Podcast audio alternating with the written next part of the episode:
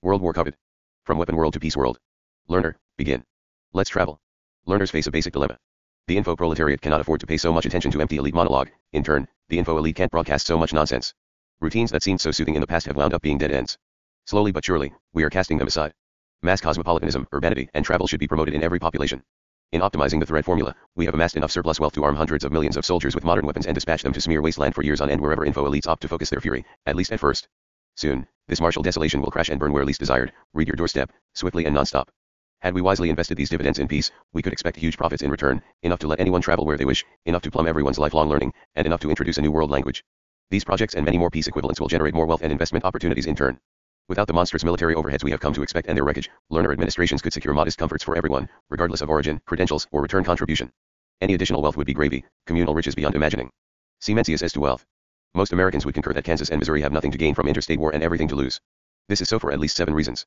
1. War shatters mutual affection, trust, and trade, relationships it would take decades to heal. America has yet to heal wounds that festered since its civil war ended seven generations ago. 2. An impartial federal government provides each state with peaceful means of conflict resolution. Could an honest Kansan complain, those Missourians are favored in Congress. 3. In both states, vast majorities remain loyal to the federal ideal. They identify with a larger whole that seems to foster their mutual benefit. They would silence their prismatic minority, by force if necessary. 4. Both states have unlimited access to each other's workers and resources without additional tariffs and quotas. 5. The federal military draws equally from both states and from 48 others. It alone boasts a balanced armory and fully trained and equipped, full-strength troops. If push came to shove, it would outmatch any state's military assets. 6. From a military standpoint, the whole is stronger than the sum of its parts, it offers greater security from threats foreign and domestic. 7. Both states share the same language, culture, and constellation of political metaphors. No lesser issues remain to justify interstate war. For these reasons, state officials don't sit up late nights worrying that their neighbor's National Guard will overrun them during the wee hours. American state legislators needn't fortify their borders or raise armies to guard them, they needn't fear cross-state espionage and recruit secret counteragents. Any crackpot making such insane proposals would be laughed out of office. So why not between all the nation states of Earth? Granted, Kansas and Missouri shared brutal conflict in the past. Euro-Americans and Native American Indians couldn't endure each other's socio-economic contradictions. Soon, federal authority lapsed and local battle elites used militant banditry to argue the issue of slavery. Once this madness shut down, the first fight resumed to its genocidal conclusion. But any American hawk could find good reasons to uphold interstate peace. If peace endures between Kansas and Missouri, inviolate yet unenforced, the validity of peace cannot be denied anywhere else. It would then be a question of setting up these preconditions far and wide and forbidding infractions. The United States of the world, above and beyond its American model yet emulating its greatness. I cannot understand why Americans, in majority, find this a threat to their life and liberty. Who fed them this BS? On the contrary, America would become the model for everyone to imitate as best they could. It would rule the world, not by brute force but by shining example. Everything fine about America would be brought forward and everything lesser, abandoned as shameful and worthless. The powerful states of New York, Pennsylvania and Virginia are better off united, their populations are richer, freer, and more secure than they would be if they faced off against each other. Wouldn't America, Russia, and China find even greater rewards if they united with every other nation? Where is the harm in that? The United States, or other nations, may reject a future world government, the way rich Americans vetoed British control during the American Revolution, to protect themselves from foreign taxation and lay that burden on the shoulders of their own poor. Otherwise, under British rule, the United States would have become a greater version of Canada or Australia. What a freedom-crushing horror. When learners consolidate peace world and guide global populations to new heights of peace, justice, and well-being, American nationalism could take a turn for the worse. Indeed, its far-right response to world peace might turn into overt fascism. No surprise there, given Republican tendencies these days. The worst outcome could be world war between learner progressives and plutocrats entrenched in the USA and elsewhere. That conflict would probably begin with historically routine U.S. tactics of undercover sabotage, selective assassination, and reflexive terrorism aimed against any hint of successful progress. See Iran, Chile, Nicaragua, and others over the past hundred years. In that case, the USA should be permitted its resentful isolation from the rest of the world. The best and brightest American volunteers will join learners to uphold peace world, just as the best and brightest children born in the Republican heartland flee to the Atlantic and Pacific coasts once they grow up. Their intellect, youthful ideals, and empathy prevail over the hothouse greed, bigotry and self-satisfaction with third world style leadership they found fixed at home, smugly called American exceptionalism.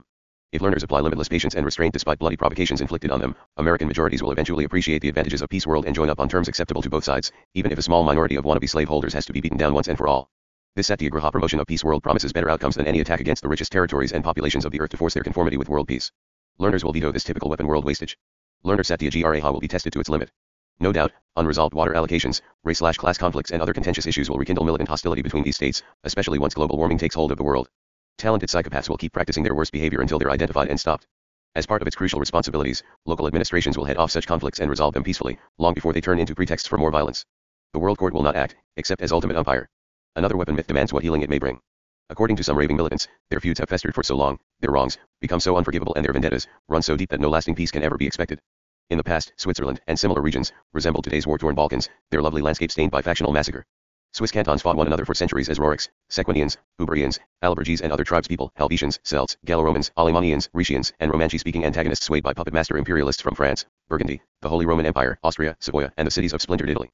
During the Battle of Morgarten, in 1315, Highland warriors of rural cantons Uri and Schwyz massacred the steel-clad city dwellers of Zug, Lucerne, and Zurich under the command of Frederick, the brother of Duke Leopold I of Austria, killed later on by the Swiss at the Battle of Sempach. The difference between an enemy and a countryman seems merely to be a question of letting time unfold their history and broaden their mutual acceptance. Bitter Catholic versus Protestant disputes supercharged centuries of secular conflict. Before and after Federation, Swiss cantons fought each other over feudal rights, foreign relations, rural versus urban priorities and issues of class conflict. During hundreds of freezing winters, the Swiss burned Swiss villages, raped Swiss women and starved Swiss children during bouts of organized mayhem. In the years to come, we will come to see likewise the history of every other weapon nation state on earth. Unforgivable crimes and unanswerable acts of revenge stacked up higher than the Alps, only to be ground down into ancient history. The Swiss hired out their warlike sons as mercenaries who lost a million battle casualties abroad. They fought several civil wars, both in person at home and by proxy abroad. Their mercenaries were famous for their merciless ferocity, they neither asked for quarter nor granted it unless so ordered by their paymaster and not always then. The serene Swiss of today, and other complex blends of ethnic peoples, could make similar claims just as outrageous, the same ones spit into each other's face by Croat, Serb, and Bosnian aggressors, Northern Irish, Afghan, Sri Lankan, Indonesian, Middle Eastern. This list can grow quite long with boring predictability. Each militant thinks he owes his countrymen a long-standing blood debt, or lusts after his neighbor's land to form a greater ethnic nation-state of historical fantasy and suicidal militarism. Nicholas von Flue was a humble monk who took to his alpine cave and preached federation and peace until grieving people opted to hear him out. They concluded they would never settle their disputes by force of arms without enslaving themselves to foreign powers that orchestrated their quarrels. Common sense turned civil war heroes into welcome allies or shunned desperados. Their fanaticism and canton of origin became less important than their devotion to peace and its practical applications. After years of trial and error, since they lacked any better idea and, unlike us, did something about it, the Swiss negotiated elaborate pledges of non-aggression that bound each canton to its neighbors in peace, allied them against foreign aggressors, separated them when they began to wrangle, and arbitrated their disputes. Most importantly, Swiss cantons signed sit-tight agreements wherein they pledged not to get caught up in third-party disputes. No canton, no matter how powerful and dominant in the past, could confront the remainder single-handedly and expect to thrive. By criminalizing internal warfare and forbidding adventures abroad, the Swiss nation grew rich, powerful, and dependable neutral. The entire planet could expect equal blessings if it did the same thing. Every nation would have to admit to its long history of civil wars, extensive and minor, prior to domestic peace. The whole earth is merely the latest nation of humankind. To leap into space successfully, it must set up a dependable world peace. This outcome might be achieved by tossing a net of peace treaties across the globe. Those easier to negotiate, between the United States and Canada for example, but especially among countries less amenable, for example, the two Koreas or Turkey and Greece, as well as between suppressed minorities and their repressive national government. This, assuming every violator faced airtight sanctions and endless pursuit for disturbing the peace. Vast new learning networks will restore trust between suspicious peoples, promote a relaxed form of Swiss confederation and criminalize warfare. Given so much more peace and quiet, and lower military overheads, business opportunities and profits will flourish at every level of enterprise. We have been denied this planetary commonwealth by prism extortionists and the rest of the population they've hypnotized into hysterical paralysis. Today's sovereign states and their armed forces are hyper-organized street corner idlers picking their teeth with titanium switchblades. When social progress threatens their dominion, they attack their host population and call this barbarism internal security. The global conspiracy of prismatic aggressors resorts to parallel assaults, quite predictably, despite the range of their geographic and political blah blahs. One might see warfare as a public health problem, a global pandemic. In that case, specialized peacekeeping and peacemaking forces will quarantine infected war zones, isolate them from corruptive outside influences and terminate their combat, backed by the entire industrial, military, and academic might of the planet. Millions of civil volunteers will rebuild what has been destroyed and work hard to satisfy every demand that drove locals to fight. Prototype learner intervention groups include such organizations as Rupert Neudeck's German group, Cap Anamur, the Médecins Sans Frontières, Doctors Without Borders, of French origin, Belgian administration, and global commitment, the American organization Witness for Peace. There are millions of potential volunteers out there, all dressed up but with nowhere to go. We have merely to inspire, organize, and deploy these army groups across peace world. Administrations can't resolve their crime problem by flattening entire neighborhoods. Weapon managers rehearsed this alternative in Paris before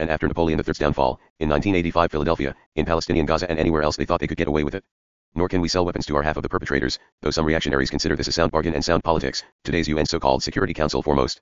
At a planetary scale, we must duplicate the guidelines of our healthiest cities, thwart organized violence, improve public service and encourage all the private ones that peace requires, nothing more and nothing less. Malcolm X waged jihad against his own rage and in defense of brotherly love, after his Hajj, pilgrimage to Mecca. During his quest, he discovered that white Muslims could show as much friendship to him, a black man, as white Christian bigots had offended him mercilessly in the United States. This observation led him to change his mind about waging total war against the whites. He resolved to promote peace instead of his prior goal the opposite. His martyrdom for peace is a tribute to the benefits of mass travel. Much like Ho Chi Minh. Despite his unrelenting resistance to French colonial tyranny and bully American militarism for which he felt the same contempt, with good reason, he never let go his love of the American and French peoples, and admiration for their political ideals his European kinsmen taught him during his travels. Also, Martin Luther King. It could be argued that he was not assassinated for preaching racial justice, he had done that for decades without being killed, but because he started preaching the ultimate taboo topic, peace on earth. It was for that heresy that his death was allowed. His ultimate sermon on pacifism, carefully censored and forgotten by everyone in his posthumous record.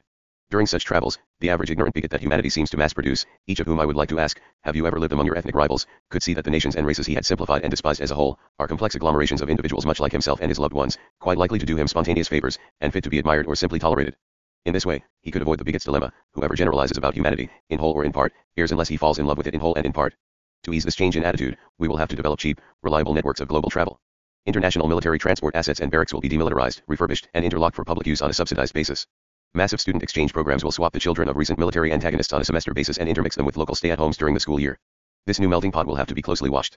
Learners should not flood closed societies with unwelcome and potentially disruptive intruders and thus stir up local xenophobia, nor should they leave innocent youngsters at the mercy of local chauvinists who might retain some grudge at their expense. It will be up to idealistic parents to determine if they can risk the safety of their precious children to uphold this learner ideal. Local authorities will assure that those in charge of these newcomers, teachers, guides, chaperones and such, along with their police liaisons, are fully qualified for the job, perhaps as a result of their own field trips among former enemies and cultural adaptation to them, prior. In addition and above all, wealth, health and learning will need to be more or less equalized across the planet. Otherwise, planet-hopping criminals, economic refugees and bearers of exotic diseases will tend to flood more affluent regions and deter their influential inhabitants from the pursuit of this project. Dedicated, sacrificial interventionists may thwart future massacres of the likes of Beirut, Sarajevo, Kigali, and Aleppo. Quite often, carefully advertised peace martyrs rock well-established and brutal weapons elites back on their heels. Examples include the Kalinga casualties of Ashoka's regret, the wave of saintly martyrs that heralded the bureaucracies of mass religion, those peace martyrs most likely in flight from their weapon religion bureaucrats whether they were Catholic, Islamic or Buddhist, the massacre of Gandhi supporters at Amritsar, nonviolent Indian salt marchers at Dharasana near Surat, American freedom riders in the 1960s, Kent State War protesters green troops volleyed in panic, Steve Biko and his beaten companions in South Africa, the Argentine disappeared and their courageous mothers, Mr. Aquino of the Philippines, assassinated on his return from exile, witness for peace Ben Linder gunned down in 1987 Nicaragua, and religious workers brutalized in El Salvador. Countless martyrs for peace left us their remembrance from Guatemala, Mexico, and universal settings. With the connivance of the U.S. Congress and other power brokers, their sacrifice has gone shamefully undocumented.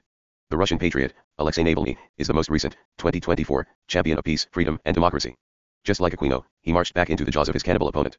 I marvel at their courage I could never duplicate. During future complex disasters, a few carefully publicized, canary in the coal mine peace martyrs will give witness to local war crimes. They will convert world outrage over their witness, testimony, and sacrifice into immediate concrete intervention. They could dedicate their organization to the sacred memory of Rachel Corrie. Carefully trained peace martyrs would confront weapon sectarians under the bright lights of world publicity. Many human rights abuses will be corrected informally on home ground in this manner. This might reduce the need for foreign military interventions more clumsy, slow, expensive, and unreliable in the long run. Families do their best to conceal in-house squabbles from strangers. Learners will force prism sectarians to do as much internationally. The World Court will marginalize militant prismatics and support political moderates across the globe. Military intervention will be deferred until every peace initiative has been tried and exhausted, and until a jury of randomly selected peers delivers that verdict in an adversarial court of law. Learners will replace the UN's crisis fumblings with well-rehearsed and fully financed contingency plans. The following complementary instruments should be tested. A. Peace Olympics. B. The World Court Foreign Legion. And C. New planetary religions broadcasting the basic tenets of peace jihad, nonviolent and sacrificial martyrdom whose only goal is peace. Arab harem, terrorism is forbidden, as is taught to every Muslim child by their wise Muslim parents. Comment. Mark Mulligan at Comcast.net.